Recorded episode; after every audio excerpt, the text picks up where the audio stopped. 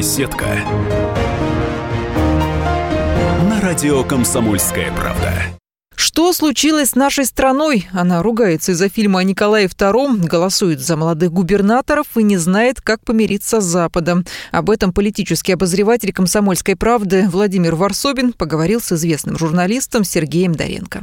Сергей, вот 100 лет революции, и я-то думал, что общество у нас расколется на красных и белых, а оно раскалывается по какому-то другому принципу. Здесь люди как бы обычные, привычные, а с другой стороны люди, которые уходят куда-то в архаику. Когда вы говорите, общество раскалывается, мы имеем в виду, что общество думало, произвело какую-то мыслительную работу, и в результате этой титанической мыслительной работы, может быть, нравственной работы, какое-то переосмысление, решило уйти в архаику, например. Да? На самом деле это не так.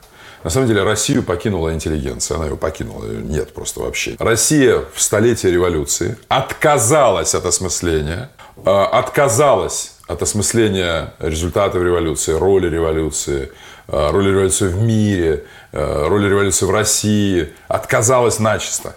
И в результате отказа от нравственной мыслительной работы Россия оказалась во власти маргиналов, которые следуют, собственно говоря, тоже не замыслительным процессам. Было бы ошибочно считать, что они следуют замыслительным процессам. Они следуют за какими-то, скорее, помесью кишечных процессов. Там какие-то бактерии живут в кишечнике. И телевидение. Они светятся отраженным светом. Телепрограммы. Отсюда нормальное сосуществование Николая II со Сталиным. То есть Николай II и Сталин – это как бы два брата такие, да, которые действовали вместе и так далее. Понимаете? Это, скажите, как вы думаете, это интеллектуально-нравственное осмысление или это все-таки кишечные процессы вместе с телепрограммой? Мне кажется, все-таки это кишечные. И куда это идет? Это идет в никуда. А христианское государство разве не вариант рефлексии и мыслительной работы? Это маргинально. Это маргинально абсолютно. Мы недооцениваем их. Они же могут в итоге вырасти в определенное идеологическое течение, как это бывало в истории. Конечно. Однажды мы поймем, что маргиналы везде вокруг нас, потому что мы разглядываем свое будущее в прошлом.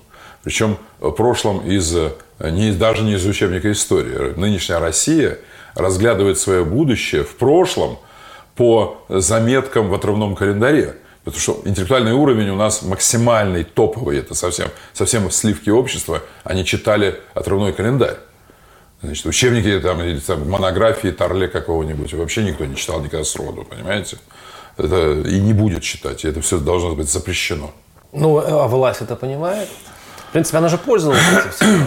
Архаика всегда и было выгодно. Там была, мне кажется, такая вот важная эпоха в отношениях власти и Москвы, образованной Москвы, как предательство декабря 2011 года. Предательство потому, что люди во власти увидели, как их жены или их родственники пошли на Болотную. И вот этот вот момент был воспринят многими людьми во власти как очевидное предательство. То есть, дело в том, что в России есть как бы три основных ствола мотиваций, если можно, мотивационных ствола. Да? Мы назовем их. Первый – это западничество. Второй в середине, такая основа – это чисто административное подчинение. И третье – это вот это маргинальное, такое мрачное, мракобесное, суеверная масса, которая полагает, что иностранцы – это люди с пёсьими головами. Понимаете? Вот эта властная структура, властная административная структура, она всегда традиционно считает, что человек не может не служить. И тут вопрос всегда – кому вы служите? Вы не можете просто жить, просто быть, просто так не бывает. Так не бывает. Значит, если вы западник, который внутри службы, это нормально. Кудрин внутри службы, нормально. Значит, так сказать, Греф внутри службы, отлично. Но как только они с некой позиции западничества начинают критиковать основной ствол этатизма, значит, они служат, очевидно, врагу. Не могут просто критиковать. Просто критиковать не могут. Они что, больные на голову или что? Они умные, и лица у них хитрые. Значит, они работают на Америку. Предатели. А те, которые у нас выступают, значит, с мракобесного фронта, а эти просто идиоты клинические. Их надо просто хватать в смирительной рубашке. Ну, интересно, кстати, показали выборы последние, внемуниципальные выборы, что чем ближе к Кремлю, тем люди голосуют за оппозицию. Хотя... Очень смешно. А те, которые беднее... Вы знаете, сколько здесь квартир стоит? Я говорю, вот я по Якиманке, вот эти новые дома около президента отеля. Не подступишься. Там квартира... Я просто знаю, я хотел... В новом фонде красиво. Даже вам недоступно это? Нет, там квартиры начинаются 160 миллионов, 200 миллионов, 300 миллионов. Понятно, я объясняю. Вот эти чуваки ровно прокатили власть. Ну, это странно. Как? А те, которые беднота, которым не додает власть, они за нее. Вот как этот парадокс решит? Я не знаю. Я честно говорю, потому что люди, которые более-менее независимы материально, как представляется, которые купили здесь квартиры по 200 миллионов, они совершенно спокойно катают власть. Но мне кажется, они не пытаются опрокинуть власть. Потому что опрокинуть власть в России нельзя. И чрезвычайно опасно. Россия с опрокинутой властью движется прямо в лапы вот этих вот маргиналов. Поэтому богатые, когда они голосуют против власти, в особенности на муниципальном звене, они голосуют за гвоздь в стуле начальства. Вот за что голосуют. Это полезно? Это полезно. Многие считают, что начальство разжирело и оплыло в стульях. Они как-то засыпают. И надо, чтобы в стуле был гвоздик. Ой, что это? И чтобы им не очень было уютно. Вот эта мстительность богатых, она не ведет к революции или смене власти. Сказать, на каком уровне вы богатые готовы голосовать против власти? Я говорю, на самом низовом. А дальше? Нет. Потому что квартира за 200 миллионов, она будет стоить 10 копеек, если скинуть. Понимаете, власть? Поэтому скинуть власть они не хотят. Они хотят власти маленькую такую кнопочку подложить, вот как учительница.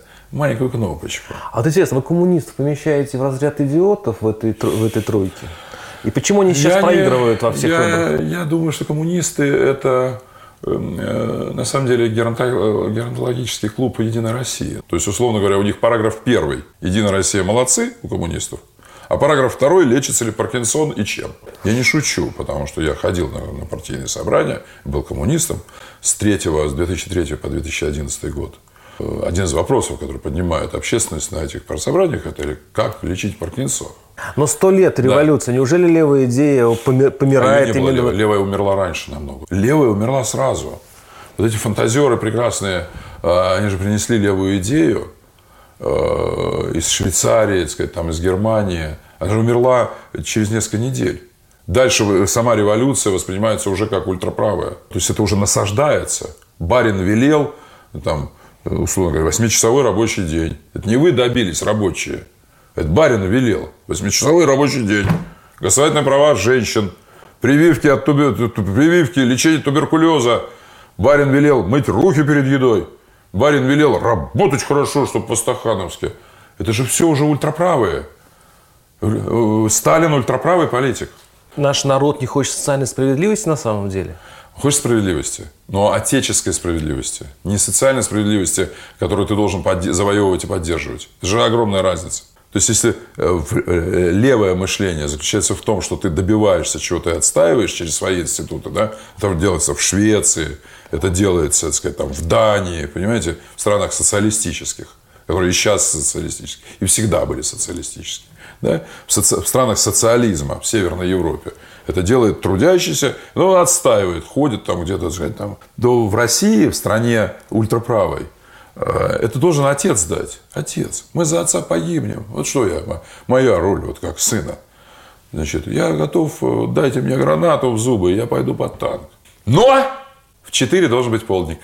И батя, который мне гранату дал в зубы, но раз я не взорвался, то в 4 должен быть полдник. И на полдник должно быть печенье, булочка, и должен быть белый с яблочек компотик, и со сливы, с чернослива, черненький, темненький компотик. Я недавно был в Венесуэле, и там местные министры очень внимательно спрашивали меня, дескать, а как вы думаете, Трамп и Путин поссорились надолго? навсегда ли, ну им выгодно, чтобы навсегда. А вы как думаете, все-таки это что? Вот отношения, они как-то обратимы? Для того, чтобы представить себе, что думают другие люди, надо представить себя этими другими людьми. Давайте подумаем, что мы бы были американцы, если бы мы были американцы. Что бы мы думали, глядя на Россию? Какая нам нужна Россия? Какая американцам нужна Россия? Первое. Слабая в Европе.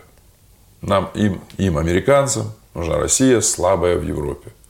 Чтобы даже Эстония смеялась, глядя на Россию. Вот так. Такая Россия нужна. Слабая. Нужна ли это, чтобы она распалась? Нет. Другая опасность. Если она распадется, Китай будет по кускам ее забирать. У американцев, когда они смотрят на карту России, двуединый интерес. Они будут нас поддушивать сколько смогут. Сколько смогут. Поддушивать, потом, наоборот, делать искусственное дыхание. Иди сюда, ну-ка, давай.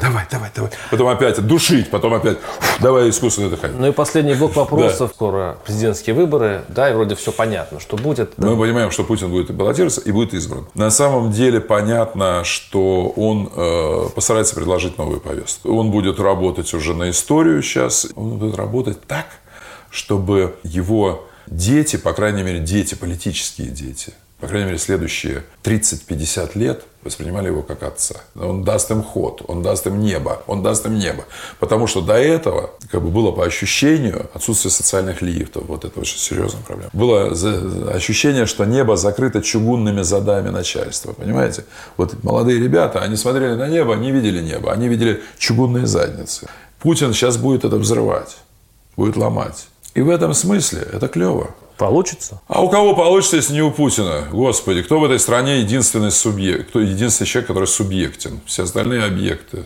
Или светит как луна отраженным светом, понимаете? Если у него не получится, ни у кого не получится. А кто после Путина? Я думаю, что после Путина Путин. Я думаю, что он не может сейчас уйти. Ну, видите, как-то все это там начинается. Посмотрим на будущее, это все Путин. Всегда Путин. Если бы я был Путин, я бы смотрел, я бы сказал, братцы, да вас нельзя бросить, вы идиоты. Тест получили. Да вы идиоты, вы перестреляете друг друга. Ребята, ну посмотрите, что вы творите. Посмотрите, что вы творите. Так он сам систему эту построил.